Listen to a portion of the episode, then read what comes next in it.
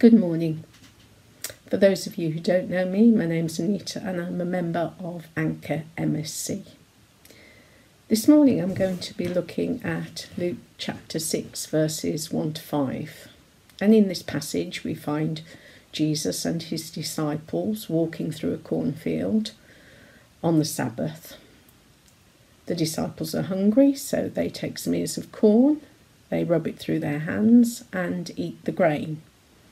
And you wouldn't think that there was anything scandalous about that. They were hungry, they needed to eat. But it was just this action that totally enraged the group of Pharisees who were following Jesus at the time. And it's this that they challenge him on. So perhaps it's worth pausing here and considering what was going on with the Pharisees. And there's a school of thought which says the Pharisees had had been striving to keep the Jewish nation pure and distinct from other peoples. So, what they'd done is they had overlaid the laws with all sorts of cultural do's and don'ts, cans and can'ts, and they were using this to police um, what the Jews were doing. And it appears that this is this is what they were using in this passage. But what happens is when Jesus answers them, he reveals who he is.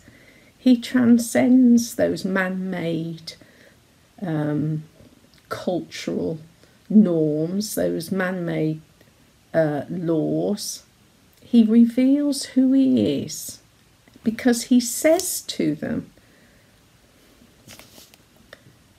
in chapter 5 Then Jesus said to them, The Son of Man is Lord of the Sabbath. There it is, he lays it out. But because they were operating in this sphere of do's and don'ts and cans and can'ts, they completely miss the opportunity and fail to recognize that who Jesus is and he's off the salvation that he's offering. And I think that's a really sad passage, really. Um, and it's certainly something that resonates with me because I left the church as a young teenager. Um, and the reason I'd left the church, and I'd been there since, you know, I was a young child, my parents were Christians, uh, I'd been to Sunday school. But I left because I didn't feel I was good enough in the eyes of those who were leading the church. And in fact, I was left in no doubt that I wasn't good enough. And the the examples were things like I didn't wear my Sunday best clothes to church, and that was disrespectful. I asked too many questions that were difficult, and that was disrespectful. I was supposed to come and be completely passive. And so, because of that, I left the church. I didn't leave God, and God didn't leave me. But for many, many years, I didn't go to church. It had no relevance for me. I couldn't see Jesus in it. Many, many years later, I had a real epiphany when I read the words, My yoke is easy, my burden is light. And this is what the Pharisees completely miss.